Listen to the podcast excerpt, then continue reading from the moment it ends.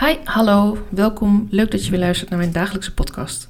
Content Talk met Aurélie, waarin ik je meeneem in de wereld van online marketing, offline marketing, schrijven voor je socials, schrijven van nieuwsbrieven, het maken van een podcast. Kortom, allerlei manieren om jouw verhaal over de bühne te krijgen bij jouw ideale klant, bij jouw volgende klant die misschien nu nog niet weet dat je er bent en uh, ja, die echt in jouw doelgroep zit. En uh, waar soms ook best lastig is om te weten, ja, tegen wie praat ik nu eigenlijk? En dan kan het heel verleidelijk zijn om als je bijvoorbeeld je aanbod hebt herschreven, of als je bezig bent met een salespage, of als je iets aan het schrijven bent uh, voor je socials, om dan eigenlijk aan allerlei mensen feedback te gaan vragen. En daar gaat deze aflevering over. Aan wie kun je nu het beste feedback vragen als het gaat om je marketingactiviteiten? Nou is mijn snelste, meest directe antwoord natuurlijk aan mij. Want ja, ik vind het ten eerste ontzettend leuk om met je mee te kijken, met je mee te denken. Maar daarnaast ben ik ook heel goed in het luisteren naar wat jouw verhaal is. En uh, naar wie jij precies probeert te bereiken, naar jouw doelgroep. En te kijken van oké, maar wie zijn die mensen dan? En, en, zitten ze hier echt op te wachten? Is dit echt hun probleem?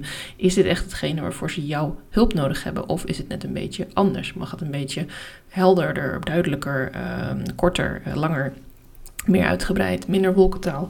Kortom, uh, ik hoef niet per se jouw hele doelgroep te kennen om wel te weten. Uh, Oké, als we nu even daarin duiken, wat weet je allemaal van die doelgroep? En wat wil die persoon? En heb je die persoon al gesproken? En uh, wat voor dingen kom je daarin tegen? En daarom is het zo ongelooflijk belangrijk om zo'n tekst of een idee of, of een, een, weggever of zo niet aan je buurvrouw of aan je eventueel business buddy die een heel ander vakgebied heeft of aan je partner te vragen om feedback. Want uh, er zijn verschillende redenen waarom iemand die niet tot jouw doelgroep behoort, of die ook niet echt gespecialiseerd is in uh, ja, hoe bereik je nou een, een, een, doelgroep, hoe zet je nou de juiste woorden neer. Uh, dat kan zijn dat diegene zich helemaal niet aangesproken voelt. En dat hij zich daarom denkt, ja, maar ja, deze tekst is helemaal niet goed, want ik voel me niet aangesproken. Noem even een voorbeeldje. Uh, mijn klant uh, heeft een hele lieve vriend, is helemaal dol op, hij is loodgieter en hij zegt, joh, ik wil eens met je meekijken naar die teksten van jou. En mijn klant die geeft advies aan mensen met een burn-out, mensen die op het randje staan van een burn-out. Maar hij is heel gelukkig in zijn werk. Hij heeft ook twee leuke collega's die hij samenwerkt. hij heeft ook nog een trainee rondlopen of een stagiair, hoe je het wil noemen. En hij denkt van, ja, maar ja, ik heb helemaal geen last van burn-out klachten. En eh, ik ontspan me lekker. In het weekend ga ik lekker naar de voetbal of naar de tennis of wat hij dan ook verder doet. Uh, misschien gaat hij af en toe dus een biertje drinken met vrienden. Kortom, uh, hij heeft gewoon genoeg werk en hij heeft wel af en toe erg druk, maar niet op de manier dat hij daar een burn-out aan overhoudt. Kortom, hij hoort niet tot haar doelgroep. Maar hij is heel erg gek op haar en hij wil haar graag helpen. En hij zegt, joh, ik lees dat wel even voor je.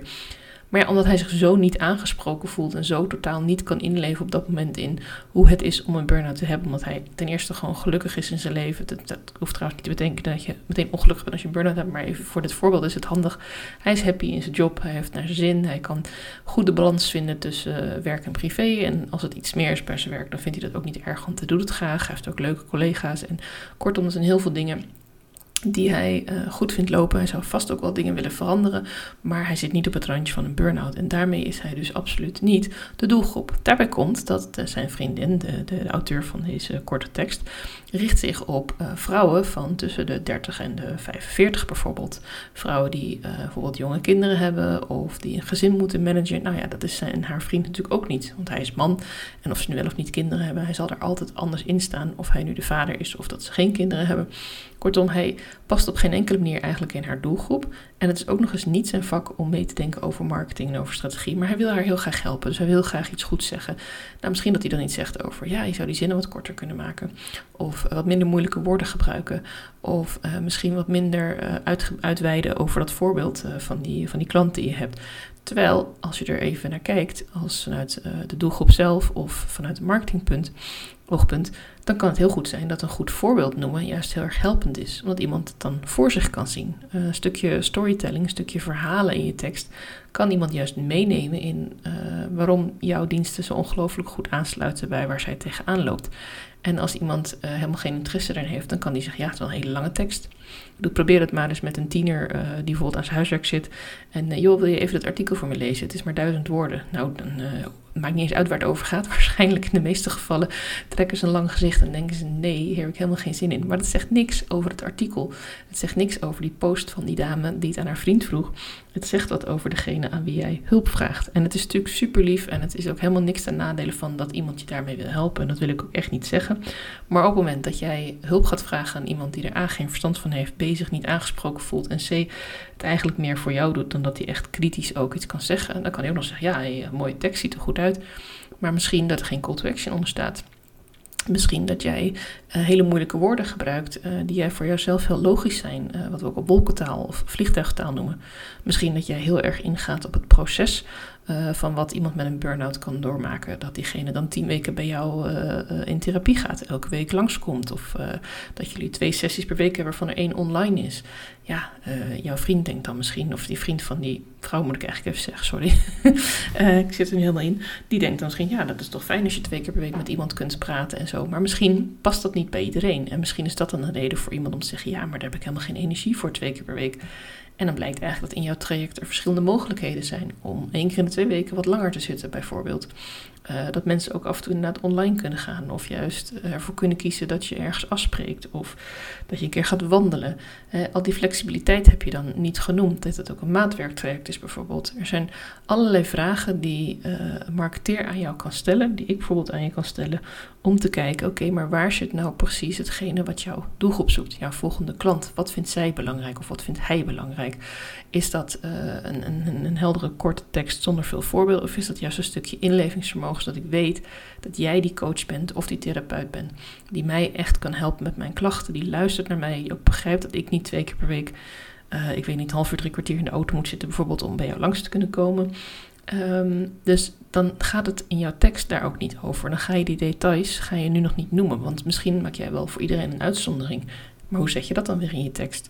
Dus daarom is het heel belangrijk om je tekst kritisch langs een lat te leggen van hé, hey, uh, wat wil mijn klant graag weten voordat ze ja gaat zeggen? Wat wil mijn klant graag horen? Uh, waar zal ze vragen over hebben? Welke vragen kan ik alvast ondervangen en welke zijn ook gewoon in een kennismakingsgesprek te beantwoorden? Zoals, uh, nou ja, als je het lastig vindt om met het OV of met de auto heen te komen, kunnen we wat vaker online of ik kan een keer naar jou of nou, hoe je dat dan ook verder oplost. Maar dat zijn niet dingen die in elke tekst hoeven te staan. En daar kun je wel over nadenken als je met iemand praat die ook een beetje begrijpt van... hé, hey, waar zit nou precies uh, die vraag van die klant? Wat, wat is hetgene wat jij anders doet dan anderen bijvoorbeeld?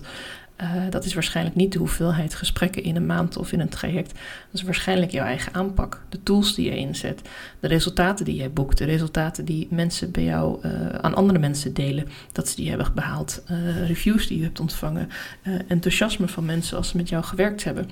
Dat zijn dingen die je echt naar voren wilt laten komen in je posts en in je teksten en in je podcast. Dat mensen het heel fijn vinden om met jou te werken. Dat mensen zich vrijer voelen om vrij te ademen, vrij te bewegen, minder burn-out, vermoeidheidsklachten te hebben of uh, weer zin hebben om aan het werk te gaan en weer te starten met een reïntegratietraject. Er zijn 101 dingen waar jij op kunt focussen die helemaal niks te maken hebben met het aantal gesprekken per week. En als iemand uh, die jou probeert te helpen vanuit, ja, uh, hè, ik hou van je, ik vind je een leuke buurvrouw, of je bent een lieve moeder, of je bent een leuke vriendin, of, of wat je dan ook voor rol hebt, dan is de kans vrij groot dat iemand ook ja, niet zo heel kritisch wil zijn en zegt van joh, er zitten geen spelfouten in, het ziet er verder wel netjes uit en, en volgens mij dekt het inderdaad de lading van wat je doet. Maar ja, dat maakt nog niet meteen een goede sales tekst of een goede marketing uh, strategische tekst. Dus dat die tekst ook echt iets gaat bereiken. Want waarom zou jij urenlang aan een tekst gaan zitten puzzelen en die dan vervolgens neerzetten? Als vervolgens iedereen die het leest denkt van ja, dat slaat niet terug op mij, laat maar zitten. En dan slaat het misschien wel terug op die persoon, omdat die persoon wilde jij net bereiken, maar die ga je niet bereiken. Kortom, beetje een lange omweg om tot mijn punt te komen. Uh, ik zou het ontzettend leuk vinden om met jou uh, mee te kijken naar de manier hoe jij met je klanten communiceert, naar de manier hoe jij uh, jouw verhaal deelt voor jouw volgende klanten. En ja, als jij voelt van hé, hey, dit is interessant, ik wil je meer over weten, stuur me een berichtje. Dan plannen we even een gratis kennismaking in, gratis vrijblijvend, alles erop en eraan. we kijken of er een klik is. En natuurlijk zal ik je ook even op weg helpen met een tip.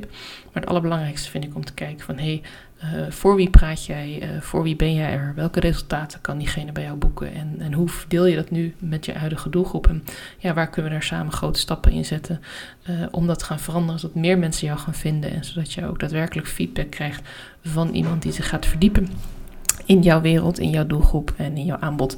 En die ook ja, kritisch mee kan kijken naar hoe gaan we dit nou delen met die wereld. Zodat inderdaad meer mensen kunnen profiteren van jouw kennis en jou als expert.